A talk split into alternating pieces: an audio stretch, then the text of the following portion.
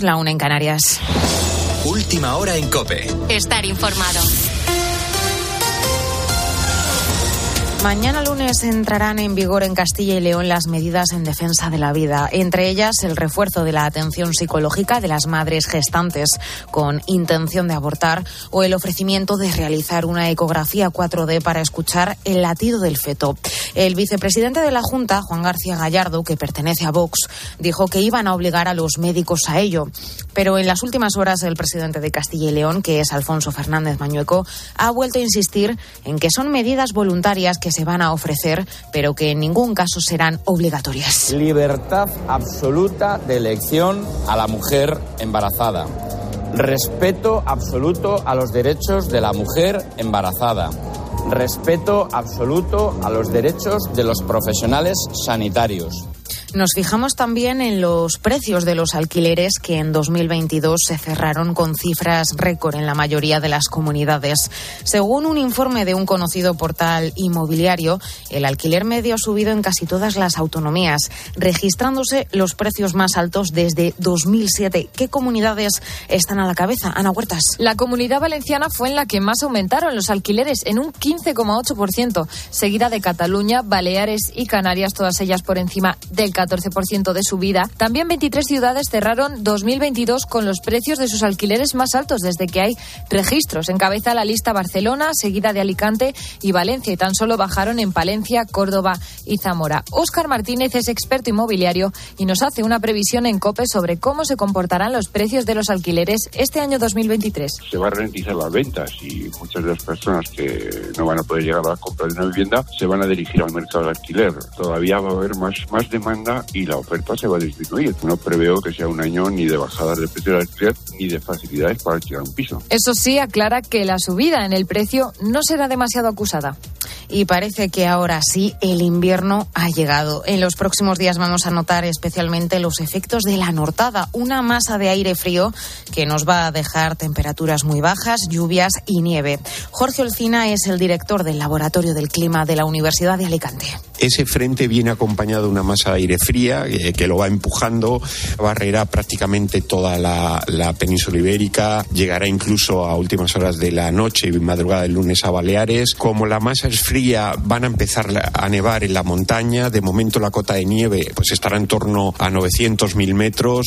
Primera oleada de nevadas, pero el frío de verdad llegará el próximo miércoles con una masa de aire que, como escuchas, nos va a traer el típico temporal de invierno que se ha retrasado de forma notable y que van a agradecer especialmente en las estaciones de esquí, donde hasta ahora han estado bajo mínimos. Con la fuerza de A B C.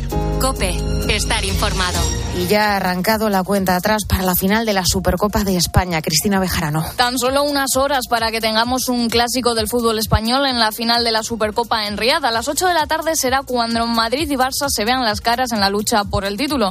En la previa del partido hablaba el entrenador del club blanco, Carlo Ancelotti, asegurando que no pasa por su mente conquistar el sextete. No está en nuestra cabeza este pens- pensamiento de, de ganar todos los títulos. Nuestro pensamiento está de, de luchar en todas las competiciones, en todos los partidos, en este momento de pensar a este partido, a este título. Esto es lo que tenemos que hacer, no pensar a algo que es realmente muy, muy complicado, muy, muy difícil. Tenemos que seguir paso a paso y, y llegar bien al final de la temporada. Y dejando a un lado la Supercopa, en la Liga anoche se llevaba el derbi vasco la Real Sociedad, venciendo por tres a uno al Athletic Club. Y hoy a las dos de la tarde continúa la jornada diecisiete con un Getafe español y después a las cuatro y cuarto Almería Atlético de Madrid. Y por último te cuento que en el Mundial de Balonmano anoche los hispanos derrotaron a Chile treinta y cuatro a veintiséis. Ahora sigues en la noche de COPE con el Grupo Risa. COPE. Estar informado.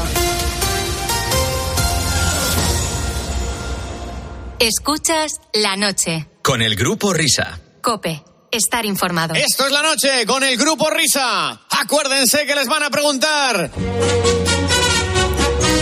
Hola, hola, son y cinco las dos y cinco la una en Canarias.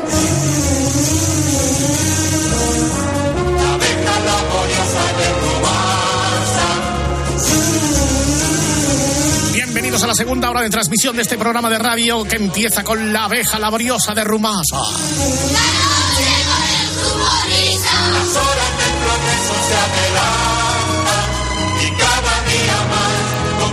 sepáis que estará una creación maravillosa. Explica de dónde sale. Bueno, eh, Rumasa, eh, bueno, ya sabéis, la empresa Ruiz Mateos. Había un documental por ahí de Ruiz Mateos, ¿no? Te habían rulando un programa por ahí, en cuatro, no me acuerdo, estos últimos meses. Eh, bueno, pues esta era la canción publicitaria del holding Rumasa de los Ruiz Mateos. Del publireportaje, porque dura dos minutos y pico. Sí, sí, sí, sí. Mira, mira. Es maravilloso. Hay que decir que el próximo veintitrés F, próximo veintitrés de febrero, no sé si va a dar para un Oro Vintage o para hacer un especial documentos de Ruiz Mateos, porque se cumplirán, señoras y señores, ladies and gentlemen, los cuarenta años de la expropiación injusta de Rumasa. ¡Voté! ¡Este pego, Lens! cuarenta ya. Sí, sí, sois los mierdas. Espérate, se cumplen cuarenta años el veintitrés F y esto que está sonando es una especie de anticipo porque a la hora de vintage de hoy oh. vamos a dedicarla a otro aniversario. Sí. Va de abejas la cosa. Es correcto, esta vez sí que ha habido comunicación en este grupo humano. Oh, es el principio de lo que va a ser a partir de este momento la Hora Vintage, nuestro viaje hacia atrás en el tiempo.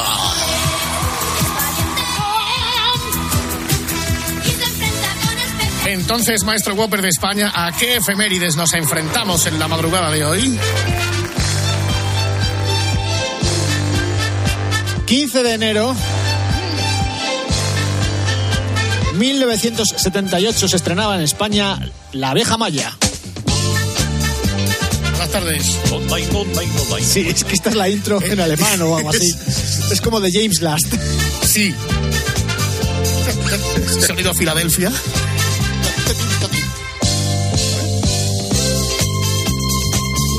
Buenas tardes.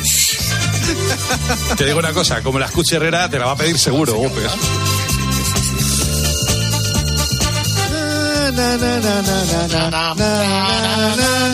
¿Qué tal, señoras, señores? La base es la misma que la de la canción que nosotros conocemos. Lo que pasa es que como que le falta la melodía, como que no se la habían inventado todavía. Es el karaoke. Pero ojo, porque aparte de lo que es el aniversario en sí, vamos a hablar de la oscura historia que está detrás de la abeja maya. Buenas noches. Anda, anda, anda, qué maravilla. A ver, a ver, no, no, esto me interesa. Lo digo, lo digo, digo lo de la oscura historia porque el origen del personaje es un poco turbio, ¿eh? Eh, la abeja maya eh, es un es un personaje que procede de una novela llamada Die Biene Maja, o sea, según sí. el traductor de, de Google significa la abeja maya, o sea, ahí el título se mantiene, y es una novela escrita por un autor alemán llamado Waldemar Bonsels en el sí, año sí. mil novecientos doce. Vamos a quedarnos sí. con lo del señor Bonsels. Bonsels, nos quedamos con el señor Bonsels. Sí, sí, el señor Bonsels que era un, pues eso, un eh, novelista que hizo una obra para los niños en el año mil novecientos doce, decía, que fue un éxito y que vendió bastante. Es que resulta que el señor Bonsels, aparte de esta novela, también fue autor de otras obras cortas en las que hablaba del amor romántico, de la relación con el hombre y la naturaleza. Bueno, hasta mm. aquí esto no es un problema y parece que más o menos entronca con la temática de la serie, sobre todo lo de la relación del hombre con la naturaleza y el conocimiento del medio, que se llama ahora en los colegios. Sí, ¿no? sí. Antes se llamaba ciencias naturales. Sí. Bueno, pero lo sorprendente es que este señor, el señor Bonsels, el tío era un admirador declarado de Hitler. Bueno, ahí va, tiza, la tiza, ah, de Hitler y del Tercer Reich. Madre. O sea, de hecho, eh, también publicó algunas obras y varios artículos en los que dejaba más que patente su antisemitismo durante los años treinta. Obras que durante mucho tiempo fueron prohibidas. Eh, bueno, ¿esto qué tiene que ver? Bueno, vamos a ver si, si encontramos la relación, porque a verla la hay. Vamos, vamos a ver si la encontramos, porque esto sí. impacta, impacta. Maya es una abeja que se siente diferente. Es lo que estoy contando, es un poco el argumento de la novela y coincide sí. con la serie de televisión. Es una abeja que se siente diferente al resto y por ello decide escapar de la colmena para vivir sus propias aventuras. Eh, es muy curiosa, eh, tiene una curiosidad por encima de la de sus compañeros eh, y además tiene muchas ganas de conocer el mundo de los, de los humanos. Entonces Maya se acaba escapando de la colmena. Eh, de hecho lo hace porque la, la encierran, la intentan como reconducir y ella como que se niega. Es una, una rebelde. Es una abeja libre pensadora, digámoslo así, ¿no? Sí, es de, de hecho es demasiado demasiado libre pensadora para lo que es la ideología de la, de la colmena. Como los melenudos de Podemos. Eh, sí, bueno, no sé, no salvando sé, un poco salvando... las distancias. Bueno, total, que al final de la novela, Maya regresa a la colmena para organizar su defensa ante el ataque de las avispas y así evitar su destrucción. Bueno, pues todo esto no deja de ser más que una referencia al imperio alemán y a la necesidad de perpetuar el orden establecido. Alternatiza otra vez. Bueno, bueno, bueno. La imagen que se da de las abejas nos habla de una visión global de, de la sociedad, de la colmena, que está muy ordenado, muy jerarquizado, muy productivo, con unos roles sociales perfectamente definidos por estratos y donde además no hay cabida para la disensión, que ese es el caso de Maya, o el cambio de papeles entre los distintos estratos. Eh, tenemos a la abeja reina, que es la líder indiscutible, tenemos a los maestros que estaban allí puestos para adoctrinar a las abejas pequeñitas, a los niños desde, desde pequeños, desde el principio. Eh, la señorita Cassandra es, en la serie de televisión tiene mucho protagonismo. Y además esto está todavía más acusado en la figura de las avispas, a las que las propias abejas consideran como invasoras, vagas e vagas. Improductivas. Sí, sí. Es que además mencionan muchas veces que iban a, a robarles la, la miel. Pero no solamente con, con las avispas, que, que eran como sus enemigos, sino también con ciertos compañeros de la colmena a los que consideraban como seres menores, ¿eh? Es que tengo sí. por aquí apuntado qué es, qué es lo que acaban diciendo, porque es, es, es un poco fuerte. ¡Qué asco! Bueno, bueno, bueno. En resumen, aunque Maya al principio se alza contra el autoritarismo de sus compañeras y se escapa de la colmena, al final vuelve para aceptar el orden establecido tras un viaje así como un poco anárquico, como el que hizo Steve Jobs por la India, sí. para acabar reintegrándose dentro de la sociedad que la, que la vio nacer. Y no solamente es eso, sino que además abraza esa situación con sacrificio y entusiasmo. Eso sí, las avispas siguen siendo unas ladronas y las abejas obreras eran chusma prescindible. ¿Eh? Chusma prescindible. Sí, sí, sí. Las obreras. Esto, esto me suena absolutamente a... Bueno, esto es, está a la orden del día eh, también, ¿eh? Sí, sí, sí. Robos, abeja reina, todo. Hay un contenido muy ideológico, muy importante detrás de toda la serie. Lo que pasa es que, claro, para la, para la televisión como que la suavizaron bastante. Pero en la novela no es así. En la novela está todavía más marcado y por eso la novela fue una triunfada... Entre los, eh, entre los soldados del Tercer Reich que estaban en el frente. O sea, imagínate, estaban allí los, los chicos leyendo la, leyendo la abeja maya ahí en las trincheras. O sea, que la novela no deja de ser exactamente pues, lo que es la, la metáfora de, de una sociedad establecida con sus roles y sus poderes fácticos, sus obreros y sus... Una metáfora, vamos. Totalmente, pero es que sí. además en la serie de televisión esa metáfora, aunque esté más o menos disimulada, también está trasladada. Y de hecho, o sea, me, me, me sorprendió mucho una frase que tiene Maya que dice... algo así como que eh, la única solución para la supervivencia de la colmena y para conseguir la paz es acabar con todas las avispas. O sea, muerte sí. y destrucción. O sea, con, el comun, con el comunismo. Sí, totalmente. Bueno. Esto es un poco nido, ¿eh? Esto. Sí. Bueno, las avispas, que cuando las ves en la serie son una mezcla de las tropas de asalto de Star Wars y de los, y de los esbirros del Doctor Infierno de Mazinger Z, pues les han puesto una especie de, de máscara rara en, en la cara. Eh, están organizadas eh, desde el punto de vista militar, pero las abejas están todavía mejor organizadas que las avispas, que son las, las atacantes. Así que a pesar de que eran más fieras las avispas que las abejas, el, la, la organización de las abejas hace que sean rechazadas con contundencia, y sobre todo gracias al papel de, de la reina de la colmena, que era la que, pues, la que pilotaba el, el sí. tema y la que mandaba sobre el resto de las, de las abejas, responsable de la seguridad de, de todas ellas. O sea, es, la jefa, es la jefa de Estado. Total, digamos, total, total. Sí. Esto que estamos escuchando de fondo son algunas de las canciones de la banda sonora original de la, de la serie. Eh, una de las cosas que tanto nos fastidian es eso de que los actores de doblaje que ponían voz a los personajes no son los que cantan las canciones. Aquí se vuelve otra vez a repetir lo mismo. Sí. Esto es la tecla, ¿no? La araña tecla. Tecla, sí. Ya vieja que persigue sin cesar. Día y noche a las abejas y a mañana especial. Tiene muchas patas y cuando quiere correr se levanta y nos alcanza si nos dejamos coger. Ella espera que te espera, deje su trampa sin fin. Antes estaba poniendo de fondo la canción de Willy, del, del amigo de Maya. Yo no sé si la voz de Willy es la del actor de doblaje o no. Yo soy Willy. No, que va, para nada.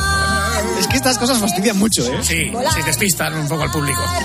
Yo prefiero soñar bajo el sol. ¿Esta era la de Cirre Whopper, la, esta canción? Pues la verdad es que no lo sé, porque he estado viendo los episodios en YouTube y en YouTube no sé por qué los tienen cortados. Tienen cortada la intro y tienen cortado el final. Entonces, eh, cuando empiezan los créditos del, del final de un episodio, automáticamente pasan al siguiente. Siempre encuentro algún amigo que me saca de él, pero yo adoro a Maya. Puede que sí, ¿eh? Porque me suena demasiado. Maya... Yo creo que sí, me suena que esta canción igual era del final. De todas maneras, supongo que todavía habrá muchos oyentes que nos estén ahora mismo escuchando, flipando todavía con el, la génesis absolutamente turbia de la aparente entrañable abeja maya que veíamos cuando teníamos siete años. Sí. Bueno, volvemos otra vez a hablar un poquito del escritor, del señor Bonsels, que Bonsels. no era particularmente brillante, si bien como autor eh, tenía sus limitaciones. Lo que sí que se le daba muy bien era el tema del, del marketing. De hecho, la novela es una especie de apuntarse al carro de una ideología que le convenía para la difusión de su obra. Sí. Sabía que si accedía a las altas esferas con sus libros, hechos a medida, pues tendría garantizada su difusión. Se trataba de codear con intelectuales y acercarse a la, a la élite militar de la, de la época, y cuando Hitler se hizo con el poder, eh, su capacidad de producir obra antisemita como que se multiplicó, ¿sabes? Se multiplicó. Sí, sí. Sí. O sea que, digamos que abrazaba un poco a las farolas, ¿no? Abrazaba, o sea, absolutamente totalmente. A las farolas. De hecho, hasta el propio Goebbels, el... ¡Anda! Otro, este que este la programación infantil. Este era el de, el de, el de la propaganda, ¿no? Propaganda, sí, propaganda, sí. propaganda, la propaganda del régimen. Sí, claro, bueno, pues llegó a felicitarle por Yo su sé. cumpleaños, le mandó una, una felicitación. Oh, qué bien. Él intentaba, Bonsels intentaba que sus libros estuviesen incluidos en los programas de los ministerios de cultura, para que los utilizasen sí. en los colegios. O sea, lo que quería era como si no costase. ¿Qué pasa? Que cuando eh, todo esto se vino abajo por culpa de la segunda guerra, del final de la Segunda Guerra Mundial, el autor tuvo que recular un poco ideológicamente y decía, bueno, no era tanto antisemitismo, sino ensayos, filosofía claro. y tal. Que, que si eh, no, no vendemos en el mundo. Claro. No, no, no, es que claro. no solamente lo vendemos, sino que encima estaba, podía tener un problema importante, ¿eh? Un claro, marrón. Claro. Por, por, por... Conociendo lo brazafarolas que es Bonsels, por lo visto, según esta tipología que nos está trazando el Gopper, yo creo que cuando termina la Segunda Guerra Mundial dice Bonsels, ¿veis cómo estaba muy mal lo de la más o menos. Eso, hay que estar con el que esté. ¿Veis como ya os lo he dicho yo? No me he hecho caso. Esta es la canción de las hormigas. Está muy bien porque aquí está cantada como por niños y sin embargo las hormigas en la serie de televisión son todos señores adultos. Oye, ¿existe la posibilidad de que estoy escuchando cantar la canción esta de las hormigas? ¿El que está cantando es el mismo que canta Marco? Pues no lo sé, vamos a ver. A ver Era a ver. el hermano de Carmen Pascuale que cantaba la de Marco, ¿eh? A ver. Somos un ejército. Ahora, ahora hace el solo. Somos mil hormigas con nuestro capitán.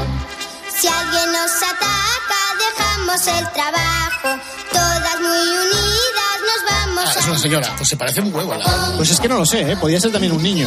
Sí, sí.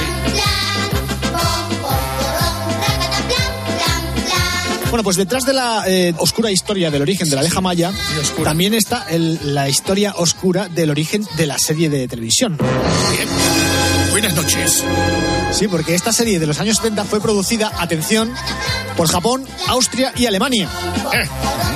O sea, son las potencias del eje nazi en los años setenta. Potencias, son claro. las potencias del eje. Buenas noches. Por cierto, he dicho Japón, eh, a que no os imagináis cuál fue la productora que se hizo cargo de la animación. No. La de, sí, hombre, la de siempre, ¿no? Sí, la de siempre, que se llamaba... Ni, ni, Nippon Animation. Nippon Animation. Sí. Dios.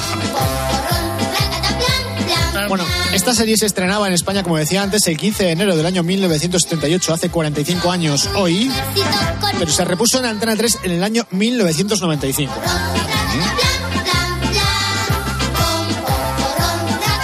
Y algunas de, de las voces que podemos reconocer sí. cuando vemos los capítulos, eh, obviamente la de Maya, que es la de Matilde Villariño, ¿sí?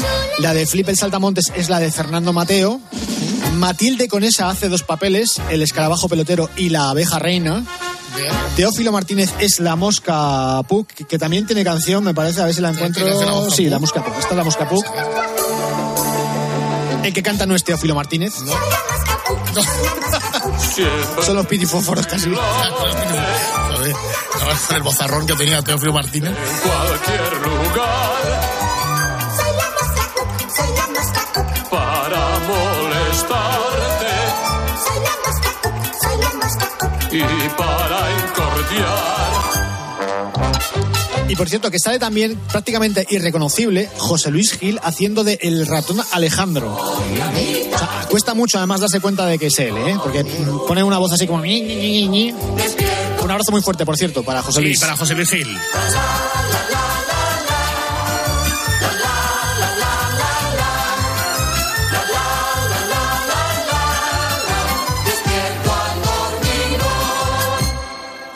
Vamos con la canción del escarabajo Kurt. Soy un escarabajo de la pradera. Yo soy el más fuerte, aunque no me crean. Sonido vinilo. Sí. Y si en el estiércol dicen que yo habito, entre las flores vivo con buenos amigos. Bueno, por contar algo un poco de la serie, eh, las abejas eran completamente antropomórficas.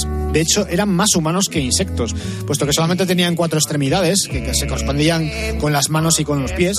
La cabeza lo tenían todos tal cual, es decir, no vamos a ver aquí cabezas de mosca, ojos enormes ni nada por el estilo, sino eran cabezas normales y corrientes.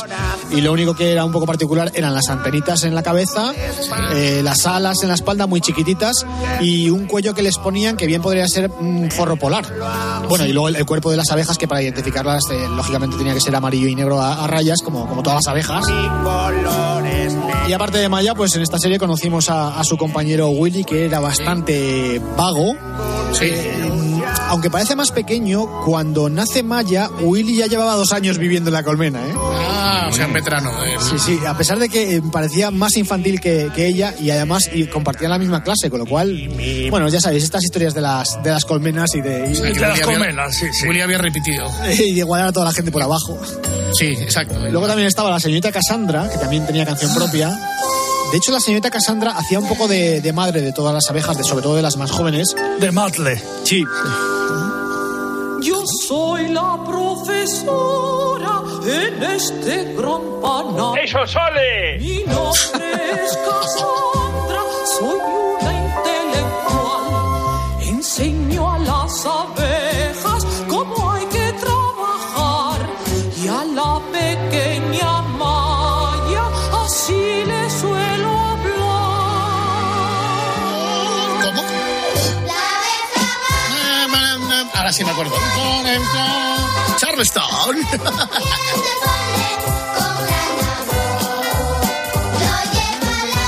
Mira el banjo como suena ahí. Sí.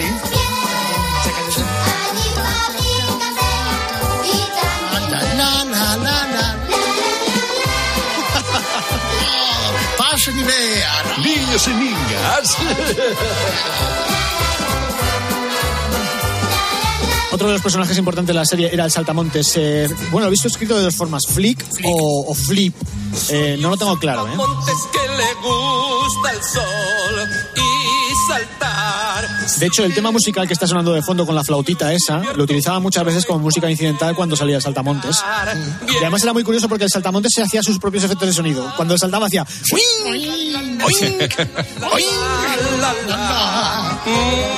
Facilitándole la vida a los responsables del departamento de Foley de la serie.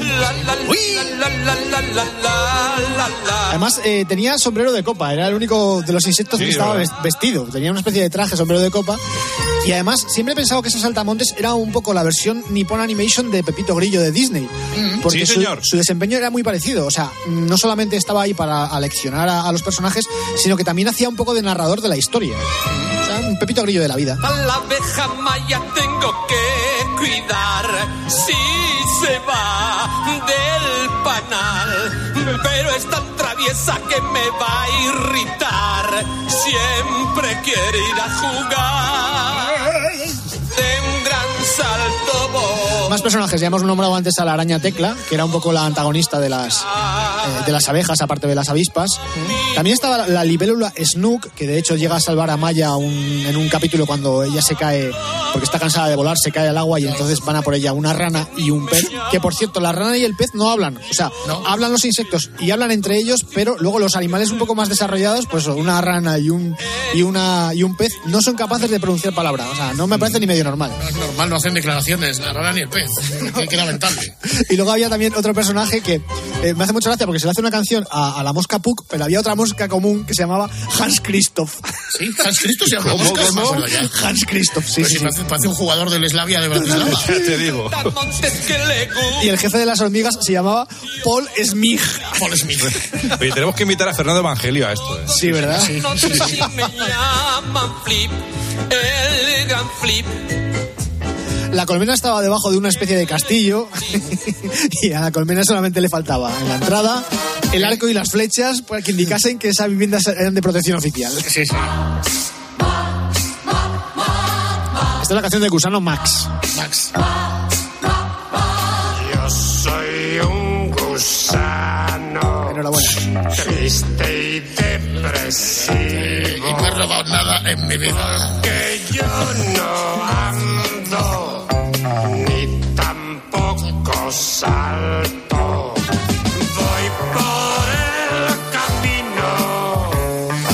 Esta música estaría bien para Tony. Sí. Oye, tariro, tariro.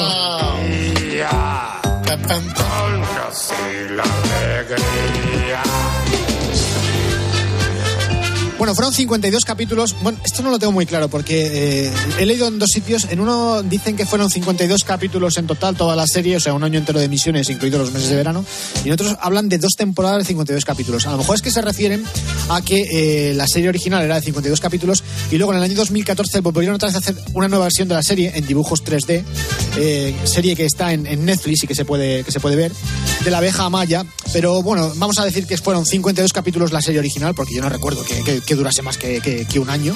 Recuerdo que la echaban el domingo por la tarde, me parece a mí. Sí, después del telediario, sí. Antes de la película o del programa de tarde. Bueno, la película era el sábado, no el domingo. Sí, la película era el sábado cine, era como su propio me indica el sábado, acaba de hacer un gran sí, descubrimiento. Y luego también estaba sábado noche, que era el domingo sí, por la mañana. Eso es. La serie es autoconclusiva y acaba en el capítulo cincuenta y dos, ya lo hemos contado antes, con la, la lucha tremenda entre las abejas y las avispas. Yo recuerdo que de pequeño la serie como que me ponía un poquito nervioso, quiero decir, había cosas que, que eran realmente de asustar a los niños. Sobre todo la presencia de, de otros animales que amenazaban a Maya, como decía antes, la rana y el, y el pez, la propia eh, la propia araña Tecla, y sobre todo el, el careto de las avispas era bastante amenazador para, para un niño pequeño, sí. Porque luego además cuando, cuando es el capítulo de la lucha se pegan de verdad, o sea, claro. Realmente ahí se ve a, a los bichos luchando mm. entre ellos, y claro, en la abeja, en las abejas había de todo, había abejas chiquititas, había abejas más mayores, estaban ahí todos los estratos de la sociedad reflejados, rechazando al enemigo invasor. Además, el ataque de las avispas provocaba que cuando eras niño y veías una avispa por ahí salías zumbando y corriendo. Ahora sí, también, es verdad, ¿no? Pero, es pero, verdad, pero, es verdad. Es terror a las avispas. Oye, al final, eh, como es autoconcursiva, eh, la abeja Maya muere. No, no, no, la abeja Maya no, no. No, no solamente no muere, sino que además sobrevive Vaya. a la pelea con las avispas. Y es más, la reina, la abeja reina, la llama al orden, la, le dice que, que tiene que hablar con ella y lo hace para decirle dos cosas. Primero, darle las gracias por haber vuelto otra vez a la, a la colmena y sí. avisarles de, de toda la movida que se les venía encima con el tema de las avispas. Y además le ofrece un puesto de funcionario en la colmena. Bueno, bueno, ya había, había trincado la abeja Maya al final, ¿eh? Sí, sí, sí. Sí, sí, la pusieron, la pusieron de profesora. Como sí. la señorita Cassandra, pues como Maya tenía un conocimiento extenso del mundo exterior sí. y de la naturaleza, acordaos que al principio dije que este autor pues le gustaba mucho el tema de la relación del hombre con la naturaleza, pues Maya al final va, acabará instruyendo a las jóvenes generaciones de, de abejas de la colmena, que por cierto, cuando nacen ya saben hablar. ¡Ah, qué guay! Sí, sí. Bueno, con lo que cuesta, ¿verdad, Viner? Con lo que sí, cuesta. Sí. O sea que digamos que Maya al final de casa, digamos que es como si fuera al final profesora asociada de la Complu, ¿no? Totalmente. Sí, camino de ser rectora, además, ¿no? Camino de ser rectora. Sí, sí, sí. ¿Cuántas veces habéis cantado esta canción? A ver, aunque no sepáis de qué va la serie, siempre todo el mundo se sabe la canción de la abeja Maya. Se eh, ha trascendido años y años y años. Te voy a contaros también otra oscura historia. Buenas noches. Casi pongo la otra voz. ¿Qué hay detrás eh, de la versión en, en tres D del año dos mil catorce de la abeja Maya? No, es una cosa bastante Stanley. curiosa, pero no, no es, no es Hill ni Stanley. La, la oscura historia que hay detrás de la serie de Netflix. Buenas noches. Si buscáis la serie, eh, resulta que falta el capítulo treinta y cinco. Bueno, pues falta el capítulo treinta y cinco por una razón. Eh, algún animador cachondo eh, de, de, ese, de, de ese capítulo dejó una imagen subliminal grabada en el capítulo. Hay dos tipos de imágenes subliminales.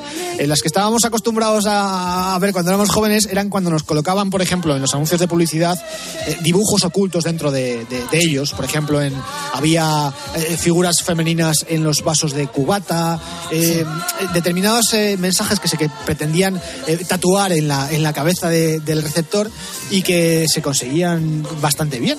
Bueno, pues en la abeja Maya hay eh, otro tipo de publicidad subliminal que es sí. directamente un pene dibujado en un árbol. ¡Oh, vaya, hombre! Buenas tardes. Sí, sí, bueno, pero es que es verdad, ¿eh? Lo he buscado, lo he buscado. ¿Pero por qué lo quitan, hombre? Es el capítulo treinta y cinco, Enrique. Eh, sí, que, encima de, con rima. De hecho, sí. Es que además ese capítulo, tú vas a Netflix y no está el capítulo, o sea, se lo han cargado sí, completo. Sí. O sea, estamos hablando, no es el, el tipo de publicidad subliminal o de imagen subliminal de esto de que te meten un fotograma, zas, y tú no lo llegas a ver. No, no, no, no. Sí. Es que el dibujo está ahí. Y si, lo, ahí, buscas, y si lo buscas en Google, exacto, dices, Abeja Maya, capítulo treinta y cinco, eh, se ve que hay una señora que lo, que lo detectó, lo publicó en redes sí. sociales y, claro, directamente en fiestas. Oye, una puede, fiestas. Se puede seguir fiestas. O se puede seguir entendiendo la serie sin ver el capítulo treinta y cinco. Es decir, tú pasas del treinta y cuatro al treinta y seis o hace falta ver el treinta y cinco y hay que buscarlo por Amazon. Yo creo que no pasa nada, porque además son esos capítulos en los que Maya está haciendo de las suyas fuera de la colmena, sí, y una aventura más, una aventura menos tampoco nos va a trastocar el, el argumento general. La señora, la señora tiene que ser una amargada, una resentida, ¿eh? O sea, para, pero por favor, Enrique, Luis Solé tiene que poner la Abeja Maya, aunque solo sea el capítulo treinta y cinco. Es que, es que de verdad, ¿eh? Tenemos que hacer una, una, una manifestación por la calle Alcalá para que repongan el treinta y cinco, ¿eh? Sí, sí, verdad. Bueno, y en dos mil dieciocho, yo creo que esta, además, Miner la ha tenido que ir a ver al cine con los, con los chavales. Se estrenó La Abeja Maya y los Juegos de la Miel. Pues mira, esta no, pero bastante tengo con Cars. Pues madre mía. Bueno, pues aparte de, de, de estas eh, nuevas interpretaciones de la novela, también hubo una ópera infantil en la primera década de los dos mil que sí. tuvo bastante éxito, sí, en el país. Eh, creo que fue en Alemania o en Polonia. Es que lo, lo leí de pasada. Dije, una ópera infantil con La Abeja Maya. Entonces, y que salían ahí disfrazados con las sí, antenas claro. y con las, con las alitas ahí pegando botes. O sea, una flica ahí colgado de una cuerda elástica. Bueno, y mientras estaba intentando recopilar eh, sonidos para, para ambientar eh, sí, esta, ilustrar esto, eh, este momento oscuro de La Abeja Maya... Buenas noches. Eh, me he encontrado con que había un disco publicado en, en vinilo en el que están algunos de los capítulos de La Abeja Maya, los audios, es decir, ¿ah, como, sí? como pasaba muchas veces en aquella época, que grababan discos con, eh, con los es actores verdad, de doblaje. Yo creo que tengo algún disco, eso es que, que igual que, que te lo ha dado Finali, ¿no? Es el que tiene los discos estos, ¿no? No, no, no, estos me los ha dado José Manuel Pontes, que es el ah, que tiene toda esta, esta discografía. Vamos a escuchar unos fragmentos de El nacimiento de Maya. ¿Sabéis quién soy yo? Por si acaso no me recordáis o no me conocéis, me presentaré. Soy Flip, el saltamontes. Flip, ni Flip, ni os diré una cosa. Flip. La vida de un saltamontes puede llegar a ser muy, muy, muy, muy, muy, muy, muy aburrida. Palabra. No se puede pasar. ¿Pero qué pasa? Es que no me conoces. Soy Cassandra. Fui tu maestra y te enseñé todo lo que sabes. Sin la contraseña no se puede pasar. Ay, no la recuerdo. No la recuerdo. Esto se corresponde concretamente no, con el primer capítulo. Los hermanos y hermanas. Pero es una regrabación. Si no dejas pasar, morirán. Y ya salen. Adelante. Están haciendo las, a, las abejas. Vamos. Ay, ay, ay. Adelante. Ay, pero es que nadie va a ayudarme. Ay, ay, ay, que no puedo salir. No puedo. Matilde Villariño. Esa debe ser Maya. No puedo, no puedo. Bueno, un esfuerzo más. ¿Estás fuera? ¿Quiere que yo la ayude, señorita? No, debe hacerlo ella sola. Hay un proverbio que dice, con un poco de ayuda, es Willy, las cosas se facilitan. A, a, hay una cosa, ¿por qué la ha llamado usted Maya? Pues, por ninguna razón en especial. Todas las cosas tienen su nombre. Buenos días, pequeña. Ay, ay. Bueno, no te asustes. Tan feo soy. Ay, señorita Cassandra. Ay, ¿dónde está? Aquí. Aquí. ¿Te has asustado? Sí, mucho. Ese era Flip, el saltamontes. Claro, tiene la sintonía. Ahí. No te conviene. Las abejas nacemos para trabajar. Me divierto mucho. A Flip le ponía la sintonía, o sea, es como cuando, cuando a Echenique le ponéis Terminator. Sí. Pues, pero se lo ponemos por una razón, porque es mitad hombre y mitad máquina, ¿eh? Y mitad hombre y mitad máquina. O sea, no es un cachondeo, es que lo dijo él. Claro. Fíjate lo que dice al final la señorita Cassandra, nada más nacer Maya, las abejas hemos nacido para trabajar. Pues nada, pues adiós abejas. Adiós abejas.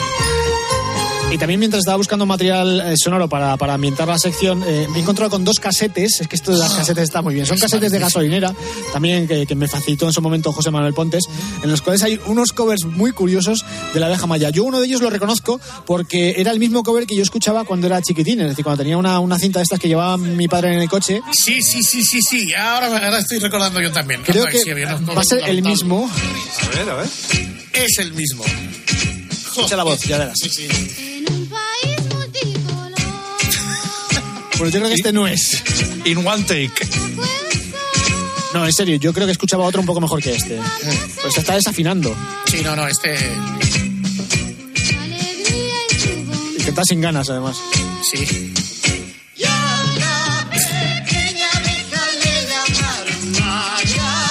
Es que me suena que lo, lo que yo escuchaba de pequeño era un cover un poco más operístico. A ver si es de... Por ahí puede ir. Sí, yo creo que era este, Son Soles. Sí.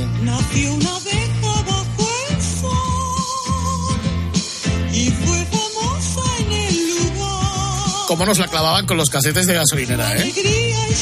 Yo recuerdo que mosqueaba un poco, escuchabas sí. y te quedabas con la cosa de decir, es lo mismo, pero no es lo mismo.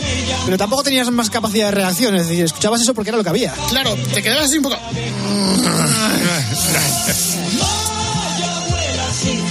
Ya cuando eras un poco más mayor, pues intentabas encontrar las diferencias y en tu cabeza no, no cabía una justificación. O sea, no sabíamos que existía el concepto de cover, de esto lo han grabado otros señores y te, te están tomando el pelo, pero bueno.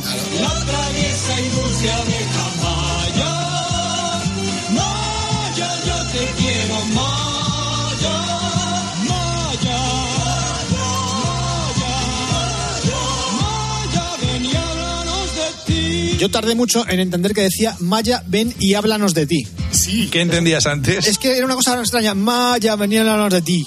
Sí. No, no, no sabía lo que quería decir. Es como si estuviese hablando yo.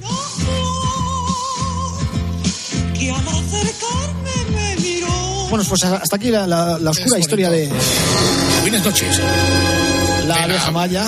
Lo mejor al principio, ¿eh? Lo mejor al principio. Que lo del señor Bonsels, dices. Sí, sí, sí. Bonsels, sí, sí. Ay, qué, ¿Qué crack el señor Bonsels? Qué crack el señor Bonsels y cómo nos la clavó a todos. Sí, sí, sí, totalmente. ¿Eh? Ahí está la sorprendente génesis de la aparente ternura de la abeja Maya que vimos durante cincuenta y dos capítulos cuando éramos jóvenes y cuando éramos niños. Qué bonitos momentos, amigos míos. La abeja Maya. Estamos en un país multicolor, como la radio. Yo me quedo con la frase, las abejas obreras eran chusma prescindible.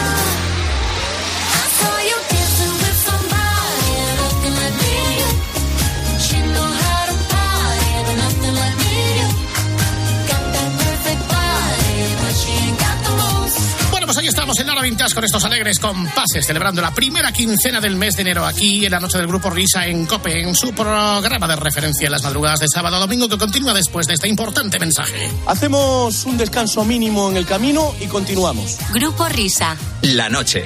COPE. Estar informado. Síguenos en Twitter en arroba cope y en facebook.com barra cope. No solo se trata de saber lo que pasa. Estamos explicando en COPE cómo están las cosas este año, que comienza marcado sobre todo por un factor, la dificultad para poder ahorrar. Sino de entender por qué pasa y cómo te afecta. De hecho, seis de cada diez familias españolas se están viendo en la obligación de tirar de ahorros para afrontar las primeras semanas del año. Así es, los sueldos han subido una media del tres coma siete por ciento según los... De lunes a viernes, de una a cuatro de la tarde, mediodía COPE, Pilar García Muñiz te da todas las claves para entender lo que sucede a tu alrededor. Escuchas La Noche. Con el Grupo Risa. COPE. Estar informado.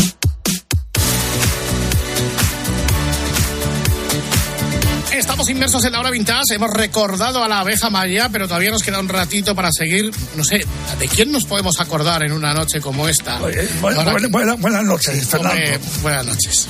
Vamos, vamos a ver, es que eh, tenemos que dar atención a, una, a un hecho, ya que estamos en la hora vintage. Sí. Un hecho que ha ocurrido lamentablemente porque nos ha dicho adiós el pasado domingo eh, un actorazo que muchos de vosotros siendo niños lo habéis visto en la serie Con Ocho Basta. Era el protagonista infantil de la serie.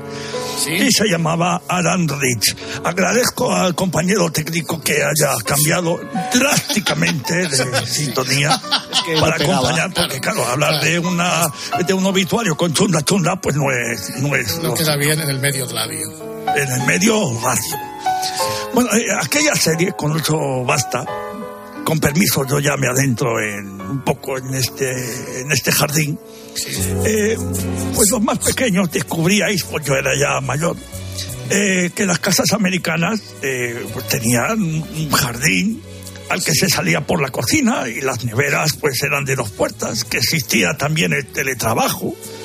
Pues, puesto que el padre de Alan Rich, su padre, eh, Tom Bradford, pues era periodista como, como Ángel Barceló, como Carlos Herrera, y tenía el despacho en casa.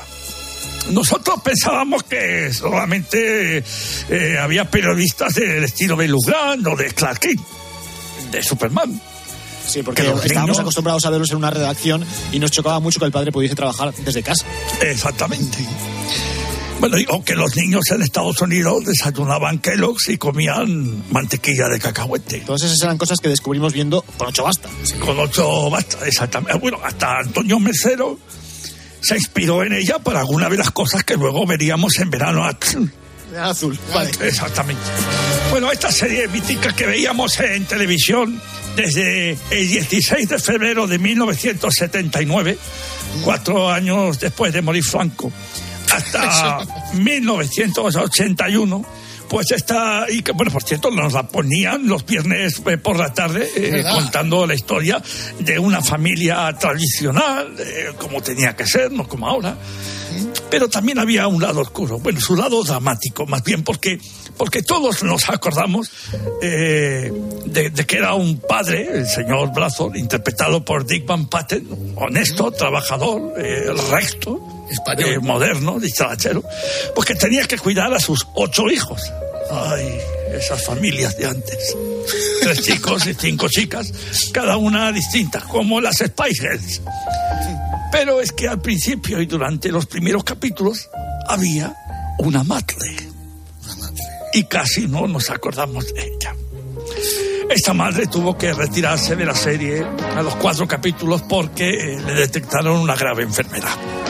Perdona que te interrumpa, Marco, es que es sí. Una cosa muy curiosa porque esta serie que estaba planteada como si fuese una serie de familia tradicional, eh, enseguida tuvieron los guionistas que darle un hueco al guión, eh, porque lo que todos recordamos es que el padre eh, estaba cuidando solo de los niños, y es porque sí. En los primeros cuatro capítulos, y de una forma sin premeditación alguna, tuvieron que prescindir del papel de la madre porque la actriz que la interpretaba enfermó de cáncer y entonces no pudo seguir interpretando la serie, y de claro. Lo que iba a ser una serie de familia normal y corriente pasaron a una serie de padre cuidando de sus ocho hijos, de padre padre soltero. Mm. Una cosa bastante modernita. Más bastante. tarde, más adelante en la serie, el padre acabaría liándose con la maestra de, de los niños, o de, o de algunos de los niños, y entonces ya reincorporaron la figura materna a la serie. Pero el leitmotiv de la serie al principio era eso, el padre lidiando como padre con todas las eh, historias y aventuras de tener a ocho hijos a su cargo. Claro, claro, hay que aclarar, la música de Con Ocho Bastas es esta, ¿no? Sí, esta es la de Con Ocho Bastas. La, la, la otra no. Claro, para los oyentes que no busquen, exacto, esta ah, no es esta, esta no es la de Con Ocho Bastas. Bueno, sí, no, pues... no, no, no pega. Eh, Lo que la, pasa es que la... el tema de esto del cáncer eh, como que marcó un poco la línea de lo que les sucedería al resto de los actores de la serie a lo largo de sus carreras. Porque Anda. si bien a esta mujer, pues efectivamente a, a los pocos meses fallecía, eh, la actriz que hacía de madre de la familia acababa falleciendo por el, por el tema del cáncer. Actriz que, por cierto, la conocemos, la podemos poner cara, porque era la protagonista, junto con John Travolta, de la película del niño burbuja. Eh, la película se llamaba El chico de la burbuja de plástico. Y además, en aquella época, eh, estos dos actores eran, eran pareja, John Travolta y la La, la actriz que se llamaba Diana Hyland, y además me parece que ella era bastante más mayor que, que el propio John Travolta. Diana eh, Hyland. Diana Hyland, sí. Eh, digamos que esto inauguró como la maldición de la serie que alcanzaría posteriormente a más gente en el elenco, y ya dejo a Marco aunque sigue, que lo estoy interrumpiendo demasiado. Sí. No, por favor, si estamos aquí para informar a los oyentes de la cadena de ondas populares españolas, ¿no? Sí. Bueno, el hijo mayor de la saga estaba interpretado, si recordáis, por el actor Grant Goodeve. Grant Goodeve. Grant Goodeve, que sustituyó a, a Mark Hamill, que había hecho su gran papel en el piloto. En el, eso. A ver, voy a traducimos. Porque Mercero era no, el que no, no, no, Mercero, no, vino. No. Y por eso Nacho Martínez, médico de familia, hizo lo mismo. Es decir, tenía a la mujer fallecida, tenía que sacar adelante una familia. Es verdad, aparece, es verdad. Lidia Bosch, que o sea, era la profesora. Es otra, cosa, es otra cosa que quería comentar. Hay un gran sí, paralelismo sí. bastante entre la serie Médico de Familia y Con Ocho Basta. Porque lo que decíamos hace un momento, eh, el padre se queda... Eh, viudo y es el, el que se padre. tiene que hacer cargo de los, de los hijos. Es exactamente lo mismo que pasa en Médico de Familia con Nacho Martín. Lo que pasa es que en vez de ser ocho, eh, ¿cuántos hijos tenía Nacho? Un sobrino a su cargo también, y luego al novio de la Juani, que lo tiene en casa, y a su padre. Bueno, el que estabas comentando tú, Marco, Grant sí. Goodeve, que hacía del hijo más mayor, sustituyó a Mark Hamill. Mark Hamill, eh, es que lo llamaron para hacer Star Wars. O sea, tú imagínate, había grabado el capítulo piloto de la serie sí. y de repente te llama George Lucas para interpretar una de las películas más importantes de, de finales de la década de los, de los setenta. Yo, yo soy el Grant este y lo primero que pienso es, pues ya se podría haber quedado Mark Hamill haciendo aquí Con Ocho Basta y haberme ido yo a hacer Star Wars. Correcto. Bueno, pues eh, Grant, eh, siguiendo la, la línea de, de la maldición de la serie, tuvo graves problemas con el alcohol. Con el alcohol. Casi acaban con su vida y con su carrera, pero parece, parece que ahora ya está más, más rehabilitado. Sigue tú, Marco, que te estoy interrumpiendo. Y no, no, y su hermana de la, la serie, Lani que Lani O'Grady. Exacto, Lani O'Grady, que se, que se ve que llevó una carrera parecida de vicio y excesos y socialismo, sí. eh, en, enganchada a los narcóticos con problemas psiquiátricos, y pues acabó pues dejando este mundo tristemente con cuarenta y seis años, víctima de los antidepresivos y analgésicos en dos mil uno. Trágico, bueno, esto, sí, sí. La pelirroja de la familia. ¿Te acuerdas, Fernando, de la pelirroja? No, no tenía la pelirroja. No. Pues era la actriz Susan Richardson, Susan Richardson. Que tuvo la suerte de ser elegida para hacer American Graffiti, pero empezó a consumir pues eh, lo, lo que todos los melenudos, eh, sí. cocaína, eh, tuvo problemas de coxis y acabó siendo una homeless que vive de la caridad en plan pero flauta, como los melenudos de Podemos, eh, caravana con mascota. Está muy bien, pero Marco, ese, en esos juicios no tiene por qué faltar a los que no piensan como usted. O sea, eh, háganlo con más respeto, por favor. Vale, voy a intentar hacerlo con más, re, con más re, re, re, respeto. La hermana más mona de todas, no la rubia, la morena, sí. Fernando, la morena, con las melenazas y de la familia, se llamaba Connie Needham. Connie Needham. O sea, también eh, que sufría otro cáncer. Oh, madre mía, con la serie esta. Eh, yo no sé si había, si había asbesto en los decorados o que tenía el agua que le daban en la serie, pero chico, que no sabes. Paso a la siguiente hoja del guión. Aquí está. ¿Cuántas hojas tienes, Marco? O sea, tengo siete. Ah. Porque, porque para hacer buenas radio hay que leer bien. El hermano del medio, protagonista de muchas carpetas de, de entonces, Willie Aames. Willie Aames.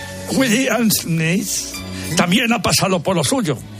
eh, bebedor, consumidor consumidor de marihuana, cocaína, vida decadente, enganchado a las drogas hasta acabar como telepredicador y llevar ahora una vida ejemplar pasado los sesenta, como Keith Cameron. Bien. Muy bien. Y llegamos al protagonista de la noticia, ahora sí, de esta semana, Adam Rich, que es ese niño con, con el pelo a tazón y ojos verdes que nos hacía tanta gracia. Bueno, pues nos ha dejado a principios de semana. Y es curiosísimo porque, viendo imágenes suyas de, de adulto, sí que pareciera realmente el hijo del patriarca, del actor Dick Van Patten. Sí, físicamente eran bastante parecidos, ¿eh? Sí, sí, pues tampoco lo pasó muy bien, ¿eh?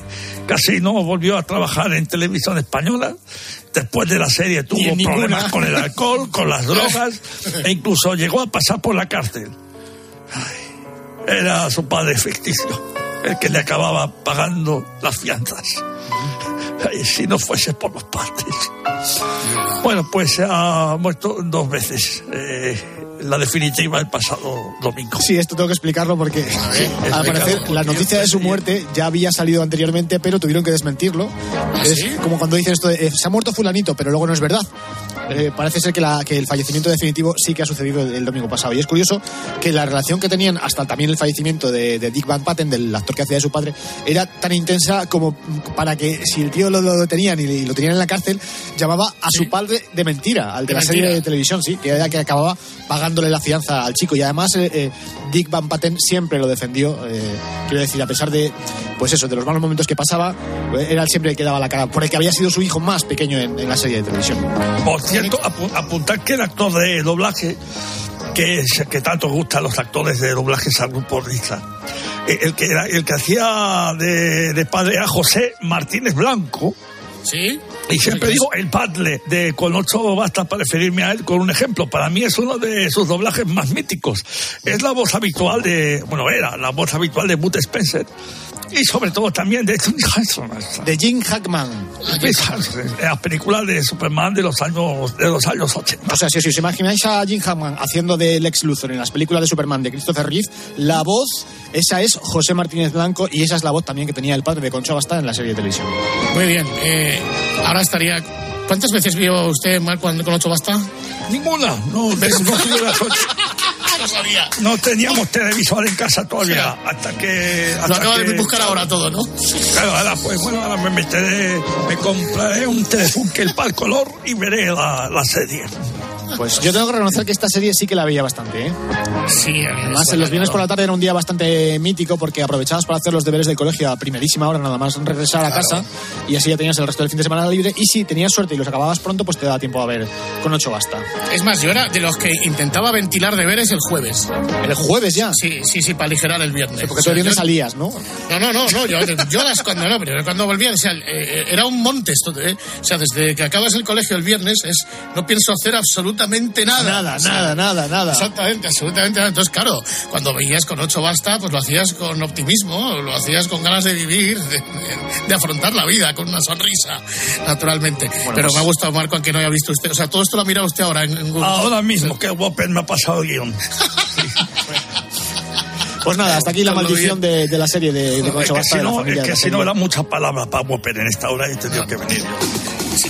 O sea, ahora una, una serie maldita, es verdad, ¿eh? Qué barbaridad, cuántos infortunios ocurrieron a cada uno de sus miembros. Sin embargo, es una fortuna recibir ahora al gran Gregorio Parra. ¡Muy buenas! ¿Qué tal, amigos? Muy buenas, muy buenas saludos, noches. Saludos, bueno, saludos. pues pues ya que estamos abriendo el ordenador, yendo a la pauta para ver cuál es la petición de la masa de esta hora. Venga, pues mira, es una petición de Antonio Azas Ruiz, que escribió a gruporisa arroba cope punto es eh, para pedir la canción de Los Tres Mosqueteros, cantada, sí, creo que por Echenique, eh, cree él y cree bien, referente al mundo de los géneros. ¡Vamos! Eran uno, dos y tres los famosos mosqueteros, las famosas mosqueperras, les famosos mosqueperres. El pequeño de Atacán siempre va con ellos, siempre va con ellas, siempre va con ellas. A mis portos locos son los tres mosqueperros, las tres mosqueperras, les tres mosqueperres. Sus hazañas más de mil nunca tienen fin. En la lucha no hay rival que les gane en el combate. Uno para todos, sí, una para todas, sí, una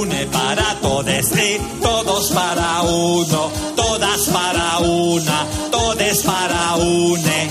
El amor del atacán es para Julieta, es para Julieto, es para Juliete.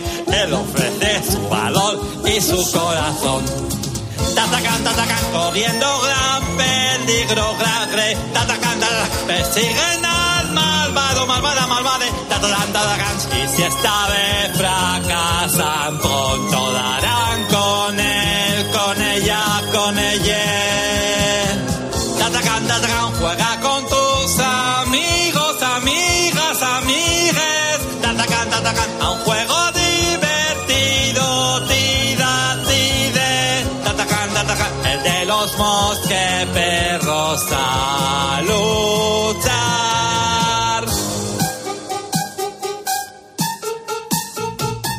Eran uno, dos y tres los famosos mosqueperros, perras, perres. El pequeño D'Artagnan siempre va con ellos, con ellas, con ellas.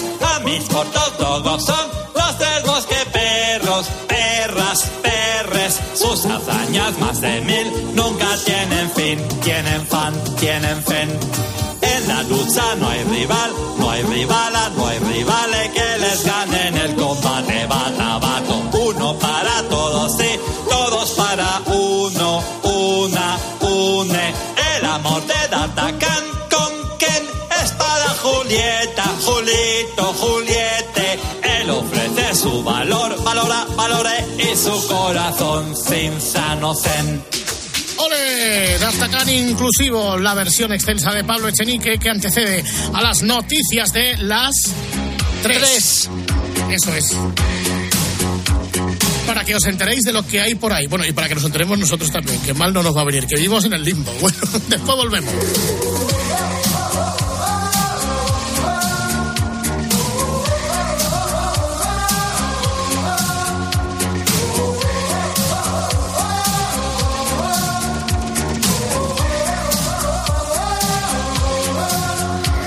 Life's like a road that you travel on. There's one day here and the next day gone. Sometimes you bend, sometimes you stand, sometimes you turn your back to the wind. There's a world outside every darkened door where blues won't haunt you anymore. Where the brave are free and lovers soar. Come ride with me to the distant shore.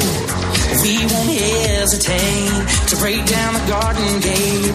There's not much time left today. Yeah. Life is a highway. I wanna ride.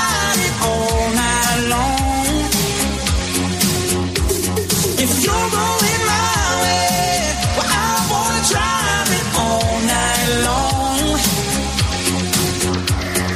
long. Night to night. Give it the order, give it the order, change tonight. Give it the order, give it the order, night to night. Give it the order, give it the order, whoa.